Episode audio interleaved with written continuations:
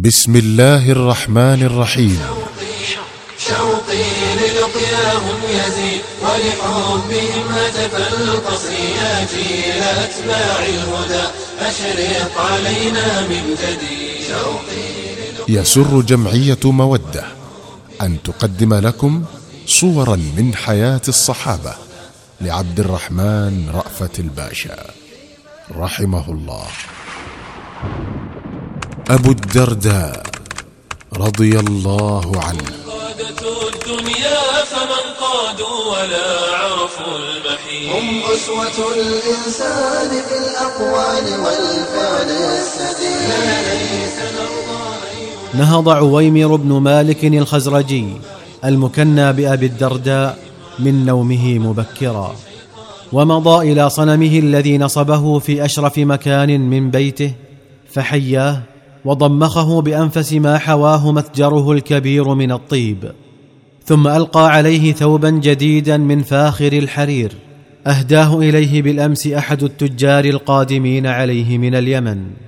ولما ارتفعت الشمس غادر أبو الدرداء منزله متوجها إلى متجره فإذا شوارع يثرب وطرقاتها تضيق بأتباع محمد وهم عائدون من بدر. وأمامهم أفواج الأسرى من قريش فازور عنهم لكنه ما لبث أن أقبل على فتى منهم ينتمي إلى الخزرج وسأله عن عبد الله بن رواحة فقال له الفتى الخزرجي لقد أبلى في المعركة أكرم البلاء وعاد سالما غانما وطمأنه عليه ولم يستغرب الفتى سؤال أبي الدرداء عن عبد الله بن رواحة. لما كان يعلم الناس جميعا من أواصر الأخوة التي كانت تربط بينهما. ذلك لأن أبا الدرداء وعبد الله بن رواحة كانا متآخيين في الجاهلية. فلما جاء الإسلام اعتنقه ابن رواحة وأعرض عنه أبو الدرداء. لكن ذلك لم يقطع ما بين الرجلين من وثيق الأواصر. إذ ظل عبد الله بن رواحة يتعهد أبا الدرداء بالزيارة ويدعوه إلى الإسلام ويرغبه فيه ويأسف على كل يوم يمضي من عمره وهو مشرك. وصل ابو الدرداء إلى متجره وتربع على كرسيه العالي وجعل يبيع ويشتري ويأمر غلمانه وينهاهم وهو لا يعلم شيئا مما يجري في منزله. ففي ذلك الوقت كان عبد الله بن رواحة يمضي إلى بيت صاحبه أبي الدرداء وقد عزم على أمر. فلما بلغ البيت رأى بابه مفتوحا وأبصر أم الدرداء في فنائه فقال السلام عليك يا أمة الله.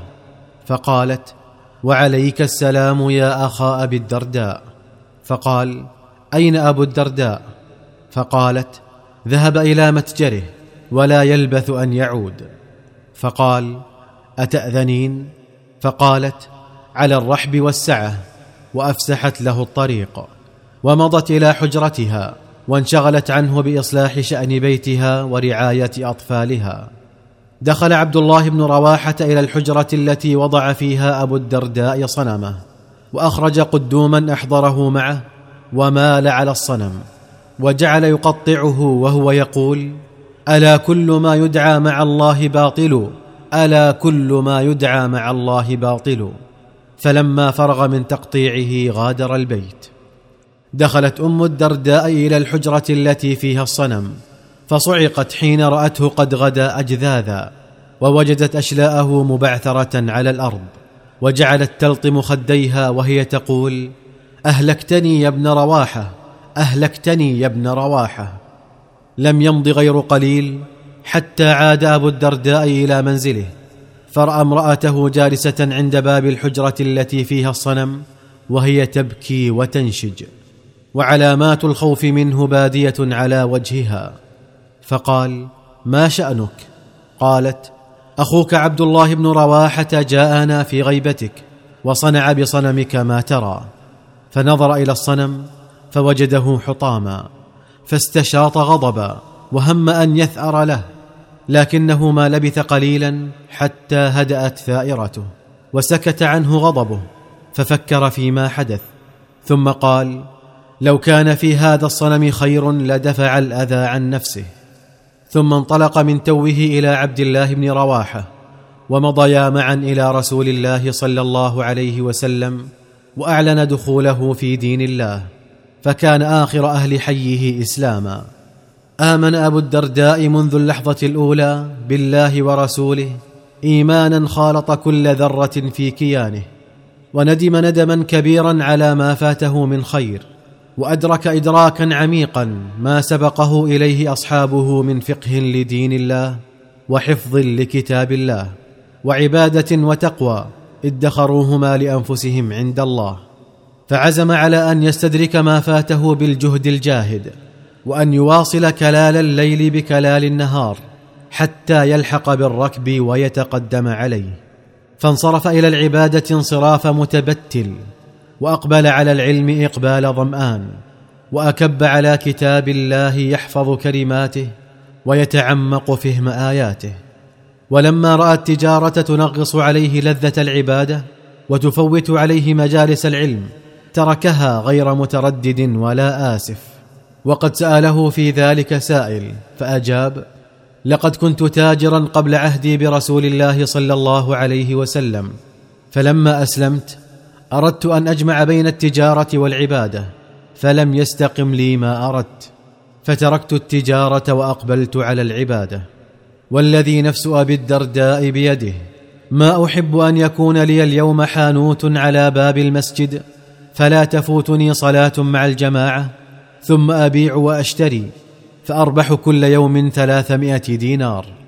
ثم نظر إلى سائله وقال إني لا أقول إن الله عز وجل حرم البيع ولكني أحب أن أكون من الذين لا تلهيهم تجارة ولا بيع عن ذكر الله. لم يترك أبو الدرداء التجارة فحسب وإنما ترك الدنيا وأعرض عن زينتها وزخرفها. واكتفى منها بلقمة خشنة تقيم صلبه وثوب صفيق يستر جسده. فقد نزل به جماعة في ليلة شديدة القر قاسية البرد فأرسل إليهم طعاما ساخنا ولم يبعث إليهم باللحف. فلما هموا بالنوم جعلوا يتشاورون في أمر اللحف فقال واحد منهم أنا أذهب إليه وأكلمه. فقال له آخر دعه. فأبى ومضى حتى وقف على باب حجرته فرآه قد اضطجع وامرأته جالسة قريبا منه ليس عليها وعليه إلا ثوب خفيف لا يقي من حر ولا يصون من برد. فقال الرجل لأبي الدرداء ما أراك بت إلا كما نبيت نحن أين متاعكم؟ فقال لنا دار هناك. نرسل إليها تباعا كل ما نحصل عليه من متاع. ولو كنا استبقينا في هذه الدار شيئا منه لبعثنا به إليكم. ثم إن في طريقنا الذي سنسلكه إلى تلك الدار عقبة كأودا. المخف فيها خير من المثقل. فأردنا أن نتخفف من أثقالنا علنا نجتاز. ثم قال للرجل أفهمت؟ فقال نعم فهمت. وجزيت خيرا. وفي خلافة الفاروق رضوان الله عليه أراد من أبي الدرداء أن يلي له عملا في الشام فأبى فأصر عليه فقال إذا رضيت مني أن أذهب إليهم لأعلمهم كتاب ربهم وسنة نبيهم وأصلي بهم ذهبت فرضي منه عمر بذلك ومضى هو إلى دمشق. فلما بلغها وجد الناس قد أولعوا بالترف وانغمسوا في النعيم فهاله ذلك ودعا الناس إلى المسجد فاجتمعوا عليه فوقف فيهم وقال يا أهل دمشق أنتم الإخوان في الدين والجيران في الدار والأنصار على الأعداء. يا أهل دمشق ما الذي يمنعكم من مودتي والاستجابة لنصيحتي وأنا لا أبتغي منكم شيئا؟ فنصيحتي لكم ومؤنتي على غيركم. ما لي أرى علماءكم يذهبون وجهالكم لا يتعلمون. وأراكم قد أقبلتم على ما تكفل لكم به الله عز وجل وتركتم ما أمرتم به. ما لي أراكم تجمعون ما لا تأكلون وتبنون ما لا تسكنون وتؤملون ما لا تبلغون. لقد جمعت الأقوام التي قبلكم مؤملت فما هو إلا قليل حتى أصبح جمعهم بورا وأملهم غرورا وبيوتهم قبورا.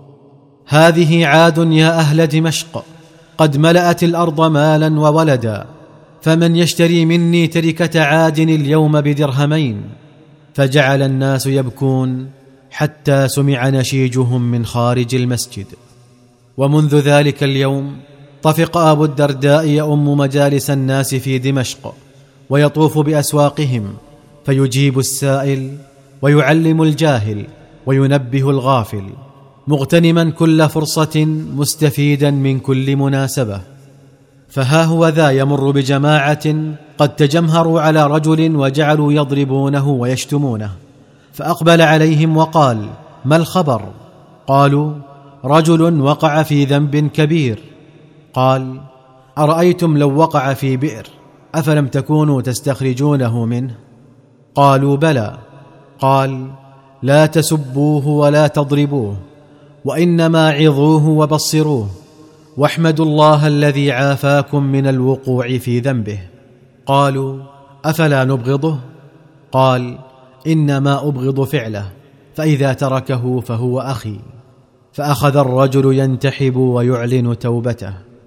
وهذا شاب يقبل على أبي الدرداء ويقول أوصني يا صاحب رسول الله صلى الله عليه وسلم.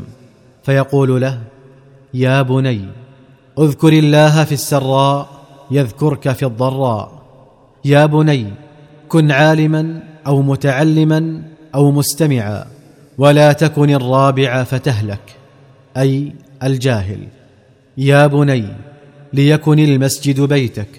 فإني سمعت رسول الله صلى الله عليه وسلم يقول المساجد بيت كل تقي وقد ضمن الله عز وجل لمن كانت المساجد بيوتهم الروح والرحمة والجواز على الصراط إلى رضوان الله عز وجل.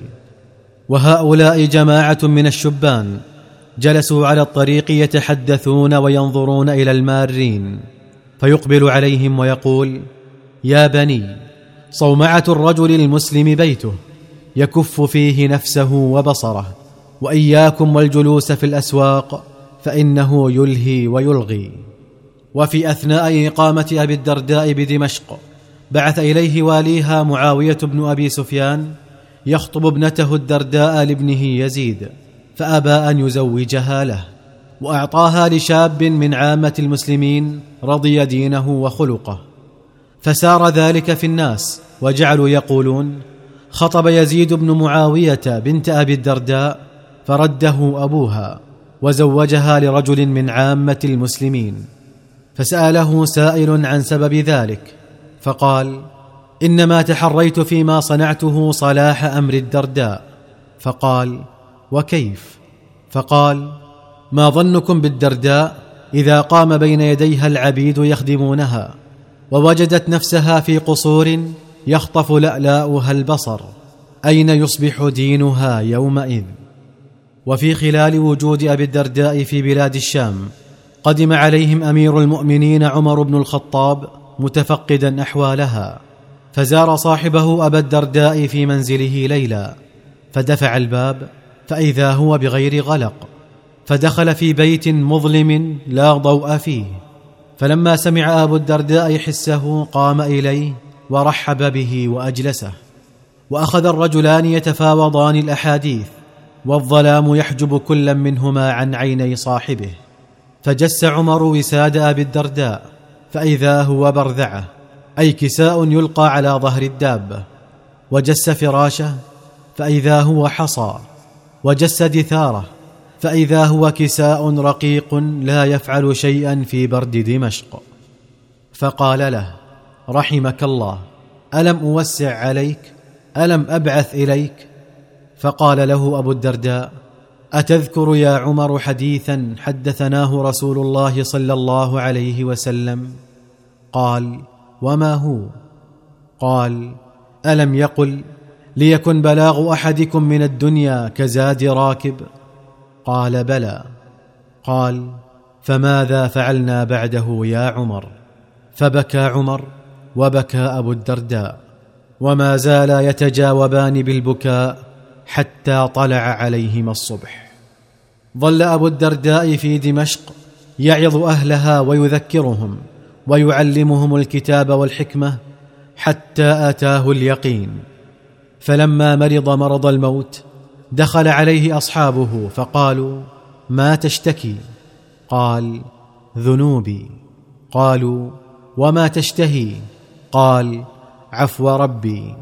ثم قال لمن حوله لقنوني لا إله إلا الله محمد رسول الله. فما زال يرددها حتى فارق الحياة. ولما لحق أبو الدرداء بجوار ربه رأى عوف بن مالك الأشجعي فيما يراه النائم مرجا أخضر فسيح الأرجاء وارف الأفياء فيه قبة عظيمة من أدم. حولها غنم رابضة لم تر العين مثلها قط. فقال لمن هذا؟ فقيل له لعبد الرحمن بن عوف. فطلع عليه عبد الرحمن من القبة وقال له يا ابن مالك هذا ما أعطانا الله عز وجل بالقرآن. ولو أشرفت على هذه الثنية لرأيت ما لم تر عينك وسمعت ما لم تسمع أذنك ووجدت ما لم يخطر على قلبك. فقال ابن مالك ولمن ذلك كله يا أبا محمد؟ فقال أعده الله عز وجل لأبي الدرداء لأنه كان يدفع عنه الدنيا بالراحتين والصدر. كان أبو الدرداء يدفع عنه الدنيا بالراحتين والصدر. عبد الرحمن بن عوف. وبصحبه قد أسس الصرح المشيد يا شعر أسعفني أفض في مدحهم هل من مزيد سلة الإيمان